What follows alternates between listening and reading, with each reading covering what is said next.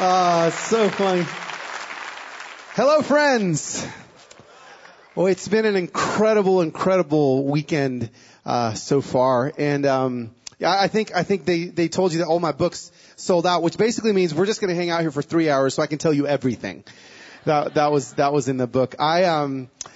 I, I'm super excited, and I do appreciate Pastor Skip pronouncing my name correctly. See, I was born in Pico Rivera in East Los Angeles, but then then then we moved to Nashville, Tennessee, and so people don't pronounce my name right. So every time I come back to the West Coast, I love just to hear people that know how to say my name say it. So it's since it's the afternoon, you guys got to sleep in. I know that you can roll your R's correctly. So if you guys could just give me a good afternoon, Carlos. I'm home. You guys know what's up. That's so good. I am going to talk for a few minutes today, and I promise you, if you guys give me the next few minutes of your life, and I don't say this lightly, I honestly believe some of you can find freedom that you've been looking for for years. And I don't say that lightly because I believe it can happen in here. And some of you guys are like, oh, come on, man. It's just like a message. Really? No, listen. I really feel like today through something that I've figured out through the help of the Holy Spirit, you guys can find some hope. Could anybody in the room use just a little sliver of hope today? Can I get an amen? Okay, good, good. That's everybody. Because the, the truth is, it is everybody.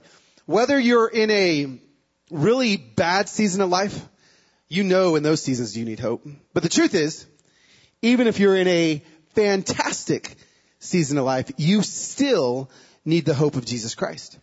It's just as important in great seasons to keep your eyes fixed on Jesus as it is in seasons where you can't imagine looking at anything else but Jesus. You see, these two seasons, they, they, they, they happen, you know, through various stages of our lives. And I found myself about eight years ago in one of the most incredible seasons of life.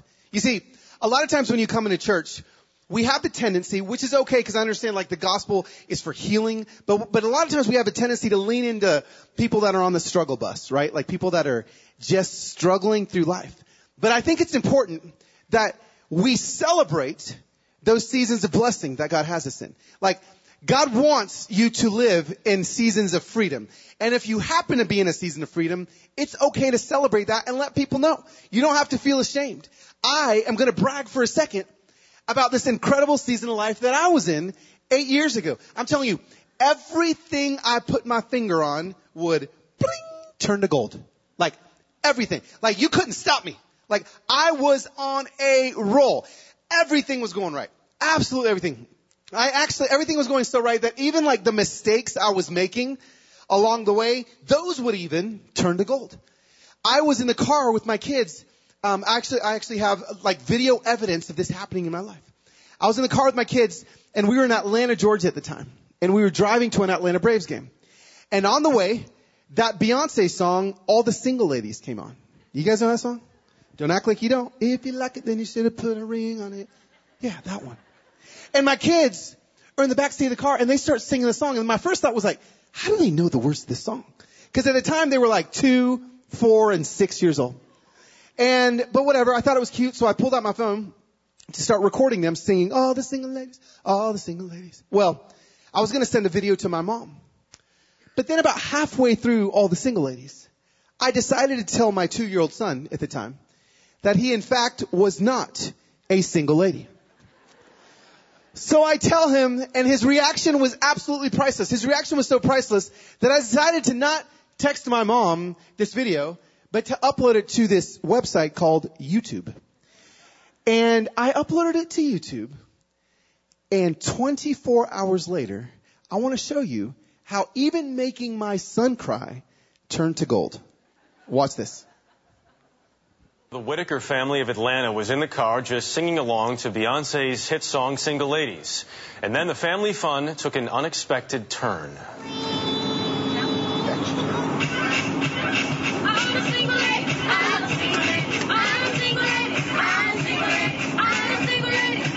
You're not a single lady, buddy. oh, yeah, you are. Yeah, you are. You're a single lady. Oh. So sorry. sorry. I, You're look, buddy, I was just kidding. lady. I was just you kidding. Can do it. You can do it. Buddy, I'm sorry. I'm so sorry, buddy. You're a single lady, okay? Okay? Here we go. If you like it, then you get a better ring on it. Sorry. Did that hurt your feelings? You can be a single lady if you want, okay? I'm a horrible father. Do you want to be a single lady? I'm a horrible father. All right. I woke up to phone calls from Good Morning America, from the Today Show, the Early Show, Ellen, Jimmy Kimmel, Wolf Blitzer, Fox and Friends. Every show was calling to speak to the horrible father that made his son cry. We were on all the shows. And like two weeks after this video went viral, 7.2 million people, by the way, saw this video overnight. My, my, my record, my first record ever came out. I was doing music at the time. And of course, the record went number one, not because it was any good, but because I made my son cry. Then, seven months after this video goes viral, my family got flown from Atlanta to Los Angeles, landed in LA, got picked up in a limousine, got driven to the Staples Center, got out of the limo, walked down a red carpet into the Staples Center, and on national television accepted from Queen Latifah herself a Crystal People's Choice Award for viral video of the year. I won an award for making my son cry. Nothing could go wrong. I'm telling you, everything I touched was turned into gold. And in these seasons of blessing, in these seasons of abundance, there is a danger. Let me tell you the danger. The danger is this. We begin to convince ourselves that we are somehow responsible for the blessings in our lives. You see, that's the danger. You somehow begin to convince yourself that, oh, look at me. I've got this thing down. I got this Christian thing down. I mean, look at all the blessings in my life. We begin to believe our own hype. But when you look in James, the book of James, I think it's 1 7, it does not say every good and perfect gift comes from your hustle. That's not what it says. It says every good and perfect gift comes from above. Every, every, okay? It doesn't say some. It says every. Now, and I know there's hard workers out there and you guys are working hard and you've accomplished a lot of great success. But that success, the Lord gave you those skills. The Lord has given you absolutely everything in your life. And the second you begin to believe your own hype, ooh, the enemy is quick to sprint in like, oh, oh, I think I got him. You see, what's happened is you take your gaze off of God and instead you gaze at life. And when we begin to do that and our eyes aren't fixed on Jesus, the enemy's going to come right in and start going, Psst, hey, you know how you pulled off all this stuff? And God's been blessing you and you've been standing in light over here. There's darkness over here, but guess what? There's a lot of fun stuff over here in darkness. A lot of stuff that's going to satisfy your desires. And a lot of stuff over here. I promise if you come over here in the darkness for a second, that you won't get caught. So you know what I started to do? Things were so good. The enemy came in and started whispering. And I looked over and I was standing in light, but I was like, yeah, I've always, I've always wanted to try that. And that looks, it feels really good. It looks like it. So I'm going to tap my toe in it for a second. Oh wow, look, I did that. Nobody found out. Everything's fine. Maybe I'll just come stand over in darkness for just a little bit longer, maybe a minute, maybe, maybe an hour today, and then back to light. Then go stand in darkness for a day or two. Hey, back to light. Look, nobody found out. Everything's fine. Wow, this is amazing. I can have my cake and eat it too. And next thing you know, I'm dancing between light and darkness. And what the enemy wants you to believe is that this is a dance you can continue. But let me tell you, you will not forever dance between light and darkness. Because what I found out happened to me one day, I was dancing between light and dark, and then I was drowning in the darkness. Because sin takes absolutely everybody out that touches it. And here is what happened to me one day. I was dancing between light and dark. I had this kind of secret life over here, but I was coming back over here. Everything's fine. And I was in my condo in Nashville, Tennessee with my kids and my wife was cooking and we were in the back and this was only maybe nine months after this video to the world. So my kids still looked exactly like that. They were that age. Two months after we won this People's Choice Award. And I'm in the back with my wife and or with my kids and dinner's cooking and I smell it. And so I, I decided to go out up to the front to ask my wife, like, what's for dinner? She's an incredible cook and I said, baby, it smells amazing. What, what's for dinner? And I, I looked at this, the stove and the, the pot was still on the stove, the burner was on and, but she wasn't in there. And I was like, "He- Heather, hey babe, where are you? I went back out to the living room. We lived in a small condo. She wasn't anywhere in the house. Then my heart started beating a little bit faster. Because when you're in the depths of a secret, you're always worried that the secret will be found out. And in that moment, my heart started to beat because I was like, where's, where, where's my wife? And I ran out and I looked out the front door and our minivan was gone. And immediately I spun around to go look for my laptop and my laptop was gone. And in one second, I was no longer dancing. I was drowning. And I immediately sprinted to the back of the house. And I grabbed my kids. I put them on the bed and I was like, kids, I'm so sorry. Daddy's made a mistake. I'm so sorry. And I was crying and they were crying because they didn't know what I was talking about. And I was trying to like, I didn't know what to say and I, I, and I knew that I'd been discovered. Right in the middle of my speech, there was a knock on the door. And I walked to the front door and it was my best friend Blake and his wife Allie. And they looked at me with pity in their eyes. And they said, it's over. Heather knows everything. She wants the kids and she wants you out. Just like that. Those sins that I couldn't get past. The sins I thought I was dancing a waltz with destroyed me. And I entered the darkest season of my life. I moved out of my home, begging my wife to forgive me. She was done. Divorce papers were written, passed to me. And I lived in, I moved in with my friend Blake, the same friend that knocked on the door and his wife, Allie and their kids, and I felt so far away from God. There were nights where the darkness was darker than dark. And I felt so far away. And I remember shaking my fist at God, screaming at God, why did you let me do this? You see, here's the thing. It's not like I was a bad guy. I loved the Lord. I was serving in the church. I loved Jesus. I read my Bible. I went to church. I didn't want to do this, but my flesh was more powerful than me. And suddenly I'm screaming at God, why did you let this happen? Why did you let this happen, God? I love them now. My life is ruined. My family's gone. She, she doesn't want me anymore. And that night, about a month in, when it was so dark, I remember getting a text message from a friend. And it just had one scripture on it. He didn't even say anything. First Peter was the scripture, 510. And it was the first semblance of hope in my story. Where although I'd ruined my marriage and my, my, uh, my family life, I finally caught a glimpse of hope. And this is why. The scripture said this. Now the God of all grace, who called you to his eternal glory in Christ Jesus. Alright, pay attention to every word here. Will personally restore, establish, strengthen, and support you. Those are four really strong promises. I didn't feel that at that time though. Because it doesn't just stop there. I wish there was a period after there, but there's not. It says after you have what? Suffered. You see, He's promised to personally restore, establish, strengthen, and support us, but there's also a promise of suffering. See, Christianity is not a vacation.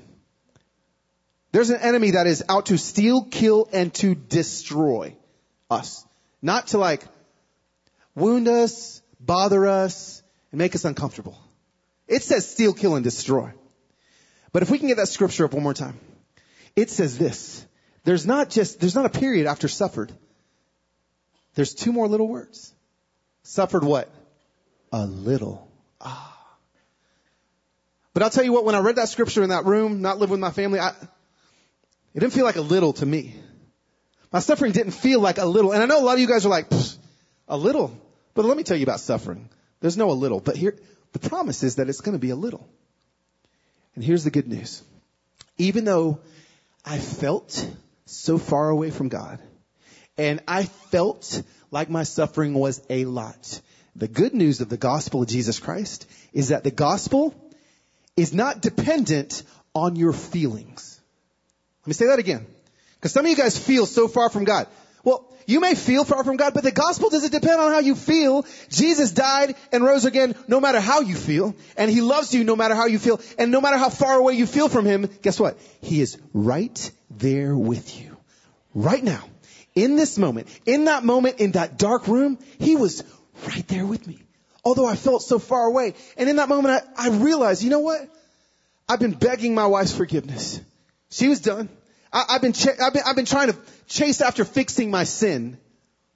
But I realized in that moment, what if, what if I stopped trying to fix my sin and instead just fix my eyes on Jesus? I wonder what would happen. So I did. There was a switch that night and I started to fix my eyes on Jesus. And I stopped begging my wife and I stopped asking for forgiveness and all this. I, like I, I, I've, I tried, but I, fa- I knew that I couldn't do that anymore. So I just fixed my eyes on Jesus and I start to live and I start to grow and I start to change. And suddenly, my wife starts hearing from friends of ours, hey, you'll never, I don't think you recognize Carlos. She's like, no, he's pulling the wool over your eyes. I've lived with this guy a long time. But story after story would get to her. And then one day, there was a text message on my phone. And it was from my wife. And I hadn't heard from her in four months. And it just said, coffee? Question mark.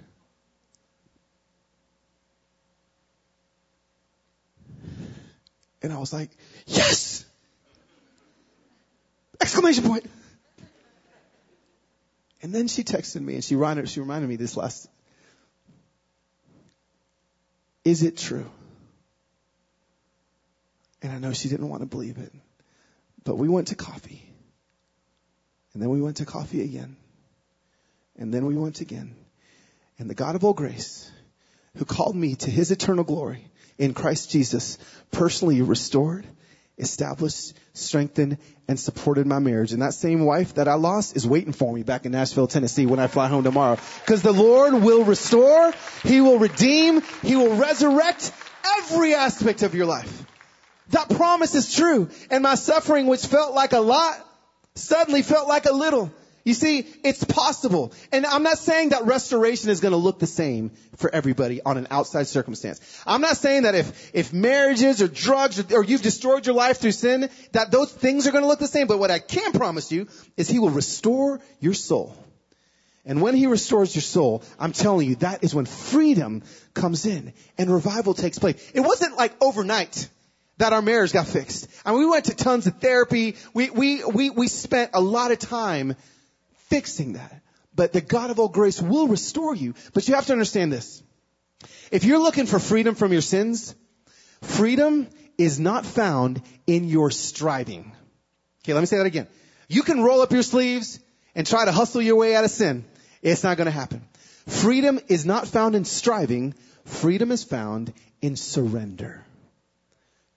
They both start with the same letter, but they're completely different words. Striving is you doing it on your own. Surrender is Christ doing it through you. Big difference. And I was trying to strive to get over my sin issue. But then I realized it's not found in striving, it's found in surrender. So I finally surrendered to Christ. Things started to progress. And I started going to counseling and things were better. Uh, we were like two years into um, counseling post trauma of my marriage, and things are going good. And I'm starting to walk with a little bit of swag into my counselor's office. Like, look at me. Like, I pulled this up. My wife loves me. My kids, everything's back. Like, I'm doing things are great. And I'll, I'll never forget my my therapist's name was Al. If you know a guy named Al, that's exactly what he looks like. Okay, he's just Al, right? And Al was like, was like, hey man, like you're almost done. You've been in therapy for two years. Like, like you just have one small thing that you got to get over, one last final hump. And I was like, tell me, Al, because I'm ready. Look at me, I'm good. He's like, well, listen, it's a big one. You have to figure out, and this is exactly what my Christian therapist told me. You have to figure out why you keep rubbing crap on your blessings. That is what he said. And my mouth did that. You can't say that. You're a Christian therapist. You can't tell me that. He's like, let's look at the story of your life. Every mark of blessing you've had, you have ruined it because you don't believe you are worthy of God's love. And you have to figure out why. And that scared me to death because he was right. I started looking every single time I'd have a season of blessing, I'd screw it up. And so I got in the car and I said, I have to figure out why. I have to figure out why. So I called the only person that I knew could help me figure this thing out. And it was my dad, my father. My, my father, he's a, he's a saint of a man. His name's Fermin Agustin Whittaker. The Whittaker part's a long story. Is for another sermon. But nonetheless, I call my dad. He, my, my, my dad, just so you know, he immigrated to the United States of America in 1960 with $20 and a shoe shine kit. That's what my grandparents sent him from Colon, Panama to LAX with 20 bucks and a shoe shine kit. He showed up at LAX, shined shoes for a year. Made enough money, shining shoes for one semester at LA Community College. Went to LA Community College, he got straight A's. He got a scholarship for the next semester, LA Community College. He got a scholarship for the next one, never paid any money, got a scholarship to UCLA. My dad is now Dr. Fermin Agustin Whittaker. Yeah, you can give him a hand. Because that's why people move here, right? Because we can pull it off in this country. We live in an incredible country. We can do that. But he just makes me feel so freaking lazy. Like, I'm just so, every time I see him, he's accomplished so much. But I call him because he's just a saint of a man and he's got so much wisdom and he's worked so hard. And I call him and I was like, Dad, I just got out of therapy and you'll never believe what Al told me. He's like, Carlitos, what did I tell you? I said, he told me that I rub crap on my blessings. And my dad goes, Oh, Carlitos, let me tell you why you rub crap on your blessings. Before I tell you what he said, I, I, need you guys to get a visual image of my dad. Okay, so this is actually a picture of my dad. I brought a picture of him. He, I mean, look at him. He's just, there he is in his timeshare in Hawaii with his little lei on his neck, all glowy and twice as dark as he normally is. I mean, he's just like, and I know some of you guys are thinking, I have seen that man somewhere before. And you're right. You actually have, because this is actually also a picture of my dad. My dad is the emoji on your phone. What? Every day I pick up my phone and I'm like, Daddy! Like, I don't even text him I love you anymore. I just send him a picture of that emoji. I'm like, Dad, you and Steve Jobs best friends? Like, how did that, that's amazing, right? That, that was just a joke at my dad's expense because I know we've been in some thick, heavy stuff. So we can breathe and we can step into what he said. He goes, Carlos, let me tell you a story. Oh, dad, he might, when my dad says that, like I gotta buckle up for like an hour. I was like, dad, I only, I got like 10 minutes. He's like, no, no, no, you listen. When I was 18 years old, I was preaching my very first revival in Colon, Panama, at Bethany Baptist Church. I gave the invitation and nobody came forward. But at the end of the invitation, Mrs. Ramirez, she's 80 years old. She stands up in the back of the church and she slowly makes her way to the front. And when she finally comes to me, I say, what do you need? Pastor, can you pray for me? She said. And my father was like, yes, I'll pray for you. Can you please pray that the Lord would clean the cobwebs from my life? I was like, oh, it's poetic. So he prayed that Lord clean the cobwebs from Mr. Ramirez's life. He said, Carlitos, night number two, Mr. Ramirez comes forward to the very front again. And I'm thinking she's going to tell me he did it. He cleaned the cobwebs. But no, no, no. She said, can you pray harder tonight? That the Lord would clean the cobwebs from my life? And my dad said, okay, so we prayed a little bit harder with some more girth. Ha! Clean the cobwebs from Mr. Ramirez's life. Ha! Carlitos, night number three. Miss Ramirez comes forward again. With tears in her eyes. She looks to me and says, Pastor, can you pray one more time? Please, that the Lord will clean the cobwebs from my life. And my dad said, no. We have been praying the wrong prayer. Tonight we do not pray, He cleans the cobwebs. Tonight we pray, He kills the spider. Because He said, Carlos, I have watched you your entire life clean the cobwebs of sin. You can no longer keep going to therapy and clean the cobwebs. You must find the root of your sin and kill the spider. Friends, I'd never heard my life more perfectly described. And at that moment, I, I didn't have a definition of what a spider was or a definition of what a cobweb was, but I knew. And so here's the truth. I kept going to therapy and I finally did kill my spider. And I'm a big believer in therapy. I still go. But let me tell you this. You can, in therapy, identify your spider, locate your spider. You can even corner your spider. But see, you can't kill your spider in a therapist chair. The only way to kill your spider is with the blood of the cross and the power of the resurrection of Jesus Christ in your life. That is the only way. It's it. So you can't life your life hack your way to freedom. You're going to need to stop striving and to surrender. So I did it. And it took, it took a while, but I finally killed my spider. And I ended up writing a book called Kill the Spider to help people do that exactly in their lives. And in the book, I want to let you guys know, I defined a spider as this, alright? School time. So get ready, take some notes. A spider, which we all have, everyone in here has one, a spider is an agreement you have made with a lie. Let me say that again.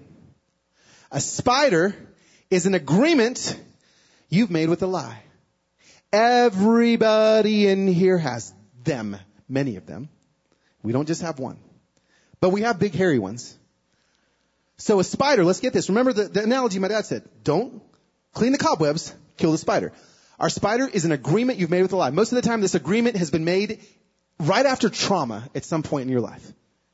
Something happened in childhood for many of us that we made these agreements. Now, that's hard to get to. It's hard to find the spider. But what's easy is to find the cobwebs. See, I define a cobweb as this. A cobweb is a medicator that brings false comfort to that lie. Let me say that again. Cobweb is a medicator that brings false comfort to the lie. So, this is where most of us hang out. Because this is what sells. Cobweb land. It's the medicator. What is the medicator that is medicating us? Well, if you walk down the self-help aisle at Barnes & Noble, nine out of ten of those books are cobweb books. Like how to, how to deal with the, the medicator. None of those books are helping you get to the lie you believe that is causing the behavior. So, what are some common cobwebs? Some ugly cobwebs? Alcohol. Right? Alcohol is not the spider. So you gotta kill the spider. But what we do is we think, oh, let's throw all the alcohol away.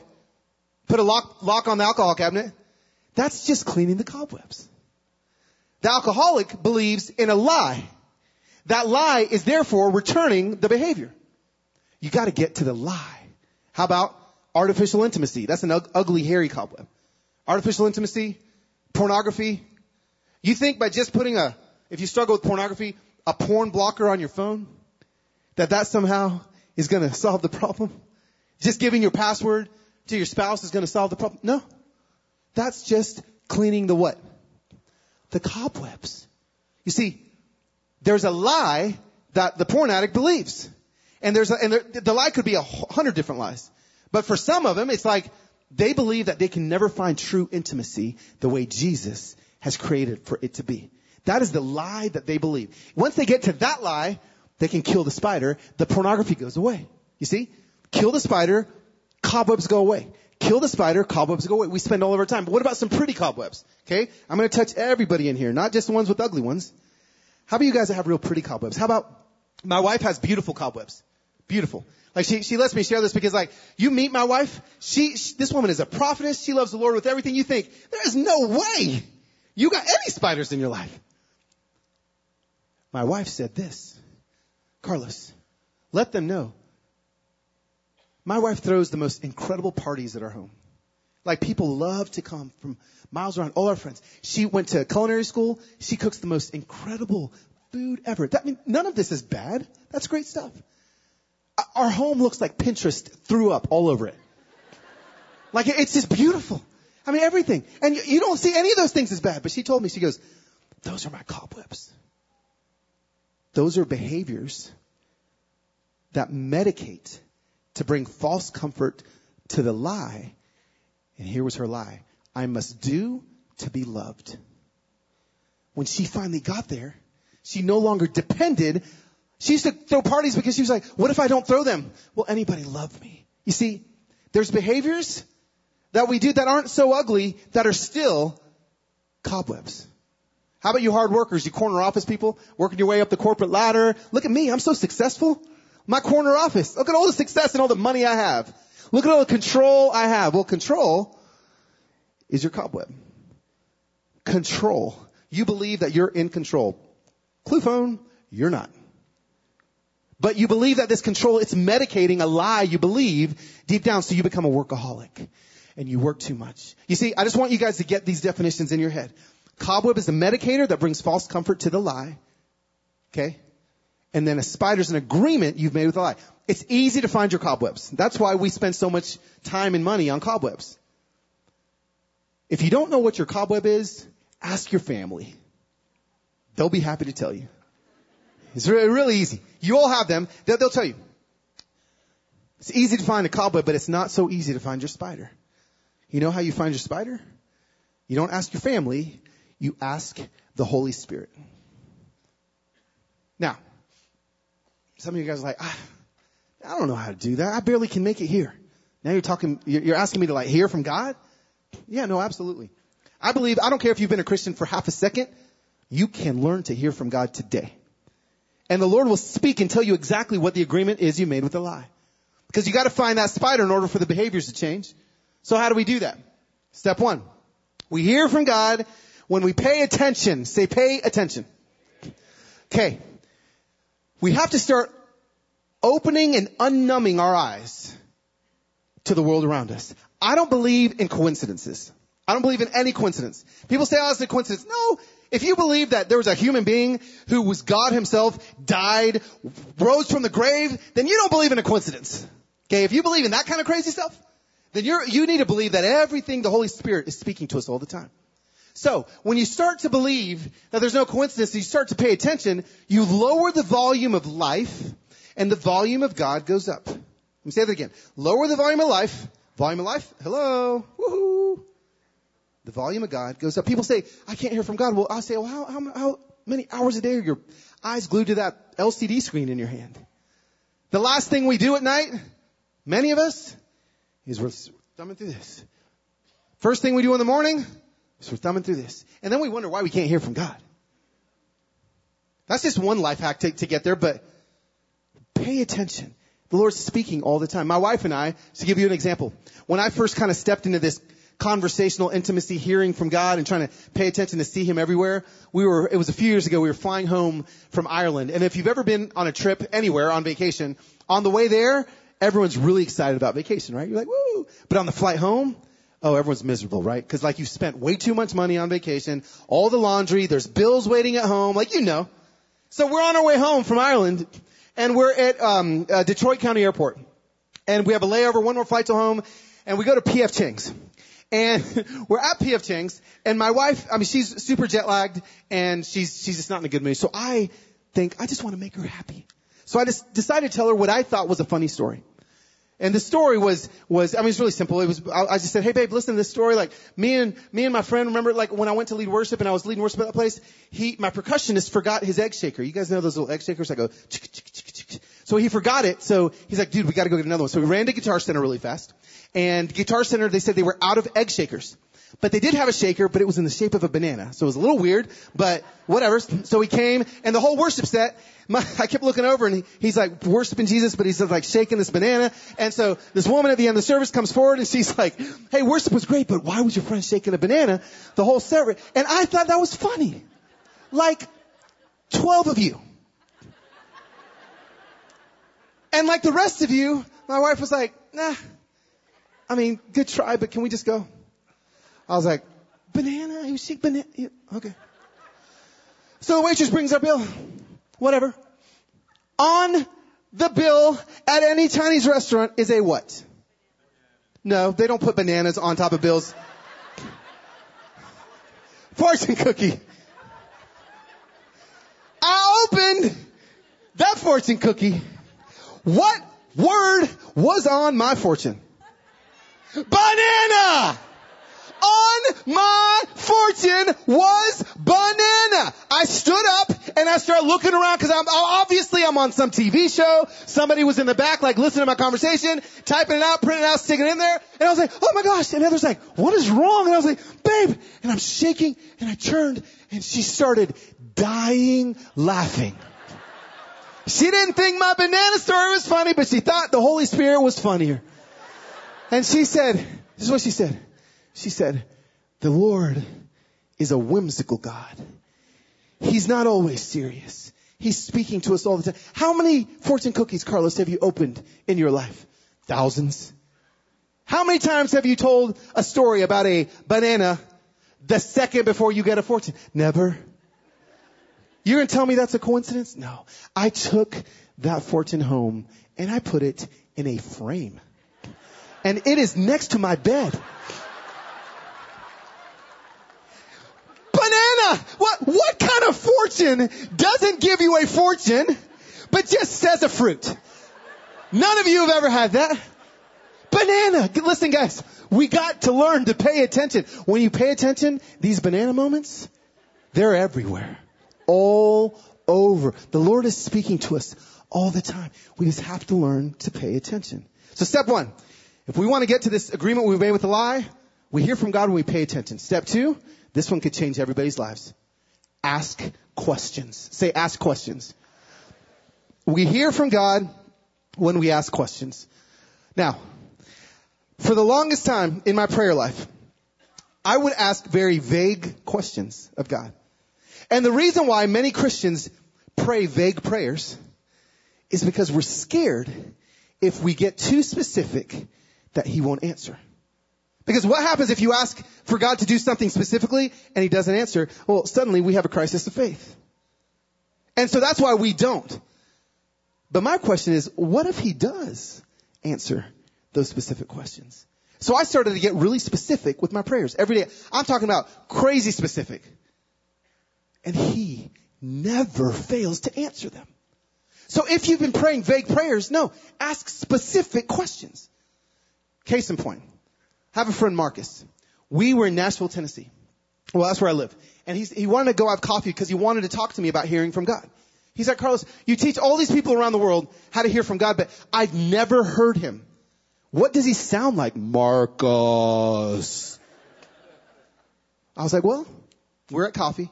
I said, let's practice. He's like, what do mean pra- practice? I was like, yeah, no, no, no. You have to practice hearing. Hearing from God. This is something you have to practice. So let's do it. And he, I, he started getting nervous. He was like, looking around like, what's about to happen? I said, I want you to ask the Holy Spirit right now, where should you and I go to lunch? And he's like, hey, come on. You, you, he's going to tell me where we should go to lunch. I'll say, oh no, he's going to tell you right now. And I was so confident, because I'm so confident when I teach people this stuff, like, the Lord will talk to you. And he's like, so he looked up, he took a breath, and he goes, God, where should me and Carlos go to lunch? Amen. Like he, maybe he had to say that in order for God to listen, and then I let him sit there really uncomfortably for like 30 seconds.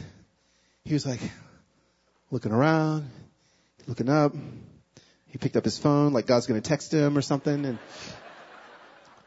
and then finally after 30 seconds, he's like, I don't, I don't, I don't, I don't hear anything. I said, you sure? He's like, no. I was like, do you, do you sense anything? He's like, oh, sense anything? Now we're talking about feelings? He's like, I don't know, I feel all kinds of things. I sense all kinds of things. I was like, when you asked, did you sense something right away? He's like, yeah, but. I was like, no, no, but. You see, what we have a tendency to do is edit the Holy Spirit. Don't edit the Holy Spirit. I said, what was the sensation you got right away? He goes, well, there's a, I, I felt, I saw, I felt Thai Phuket, this Thai restaurant over in Tennessee Titan Stadium parking lot. He goes, that's what I saw right away. I said, hey, then let's go. He goes, but was it God? I go, I don't know. He was talking to you. so we go to Thai Phuket and we walk in and we have a great meal. It's fine. But, it, but we'd actually forgotten that we'd asked God where to go to lunch. Like, Jesus did not appear in our Thai chicken curry soup. He, he, you know, like our waiter didn't look like G, like it was fine. We forgot, we, we were done.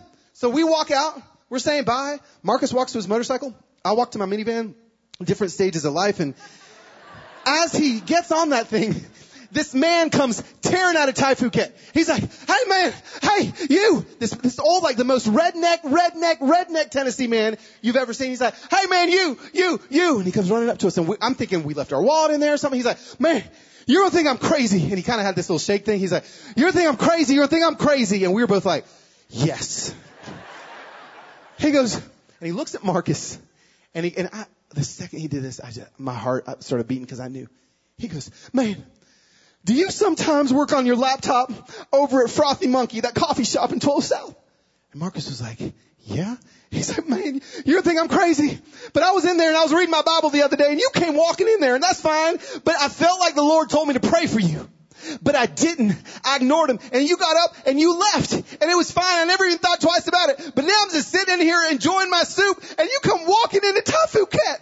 And oh my gosh, I watched you the whole time and I'm just shaking. And the Holy Spirit's like, oh, you got another chance. You got up and you left. And then the Holy Spirit's like, you can't let him leave again. Go chase him. So I chase you out here. Can I please pray for you? Marcus's eyes got this big, and I got in my minivan and left him in that parking lot with that weird man. But Marcus called me 10 minutes later, and his voice was trembling. And Marcus said, God answered my question. God answered my specific question. And his mind was blown, but I told him, bro, this is every day. Guys, this journal right here, that I have right here. Every single day. This is only from the last few months. Every single day, I'm asking God specific questions about spiders that are getting birthed in my life. Lord, what's the agreement I made today? I made, me and my wife got in a fight. What's the agreement I made with the enemy that's going to cause me to behave a certain way? He's going to answer your specific questions. When we're in seasons of crisis, our prayers are specific, right? That tumor in that part of my wife's body, right there in the name of Jesus, by the blood of the cross, I rebuke it. That, because we believe in a specific God. But then when things are good, we stop getting specific. What would happen if we were that specific in seasons of blessing? I'll tell you what will happen. Revival happens. Revival happens in your family, in your church, in your friends group, in your work, in your school. And Jesus comes and he will absolutely break every single chain. Guys, it's so possible. That's what he wants. So, the question is this. The Lord is going to reveal to you when you ask the specific question, what is the agreement I've made with the lie?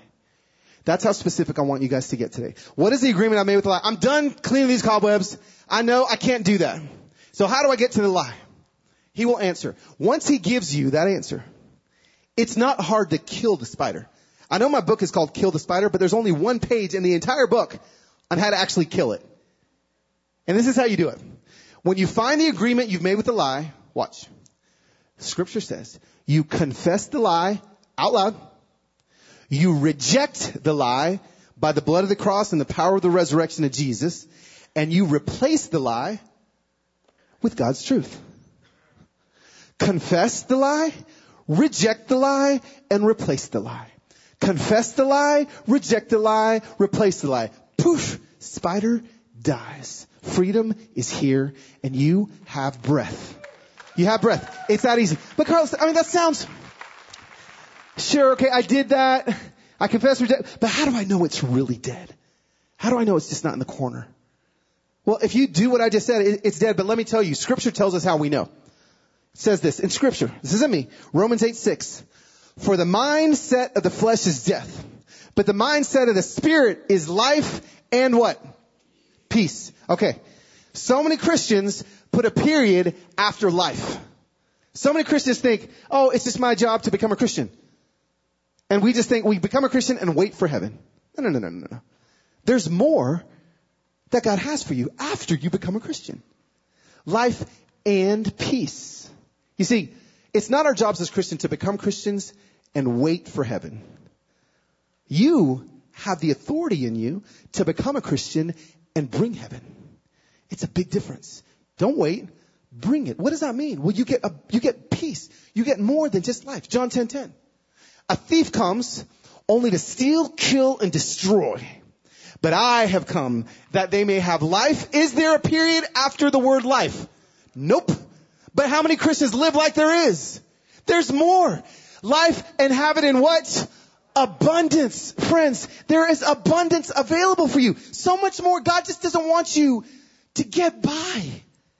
I, I struggled with anxiety and depression for many years of my life. And I used to say things like, God has given me enough strength to deal with my anxiety. Well, you know what? That's half true.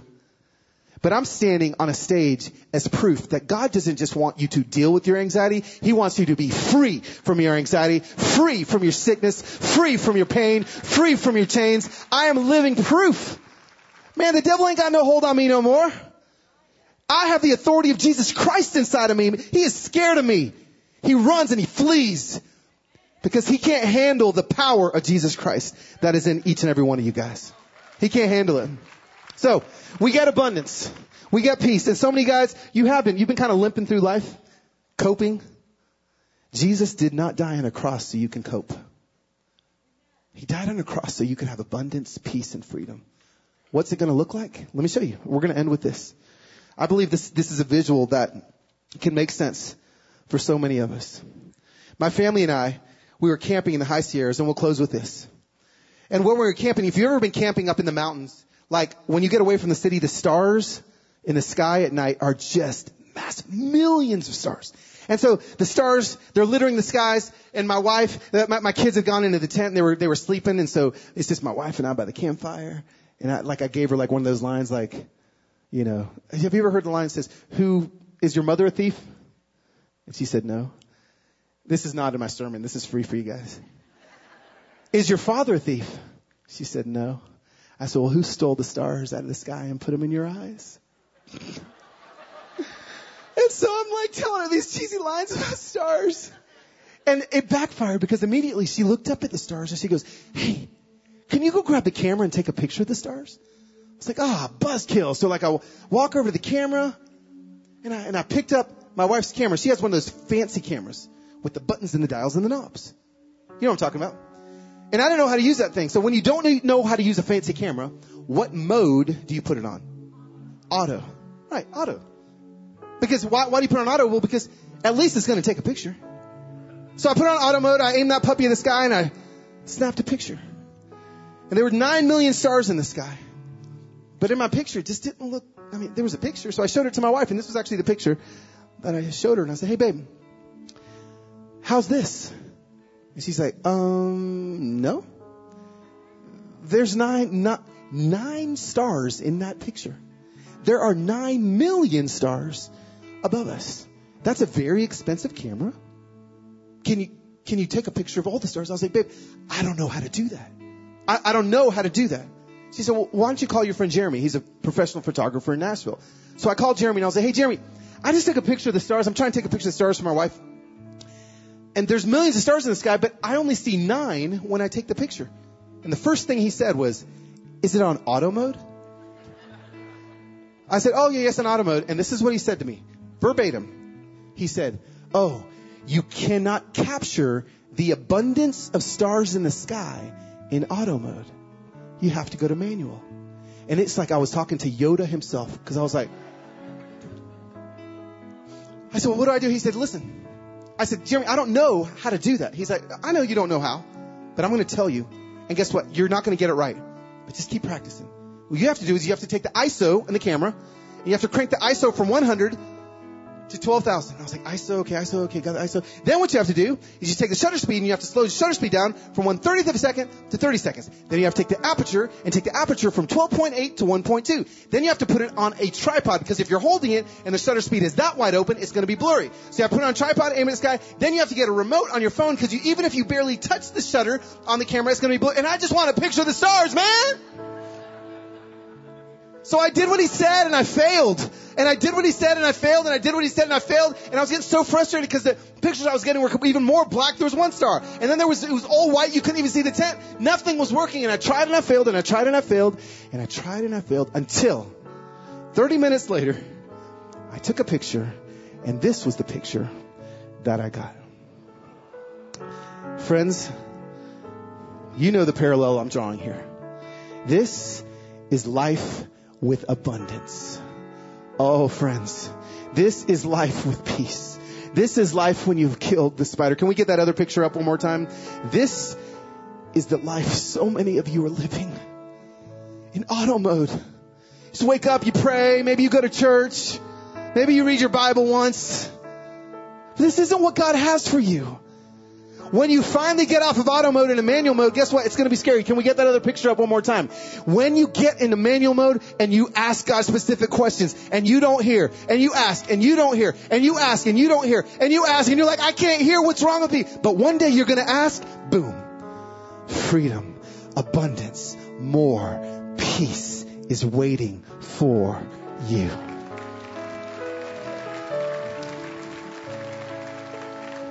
Gloria a Dios. God is good. And that's what he wants for every one of you.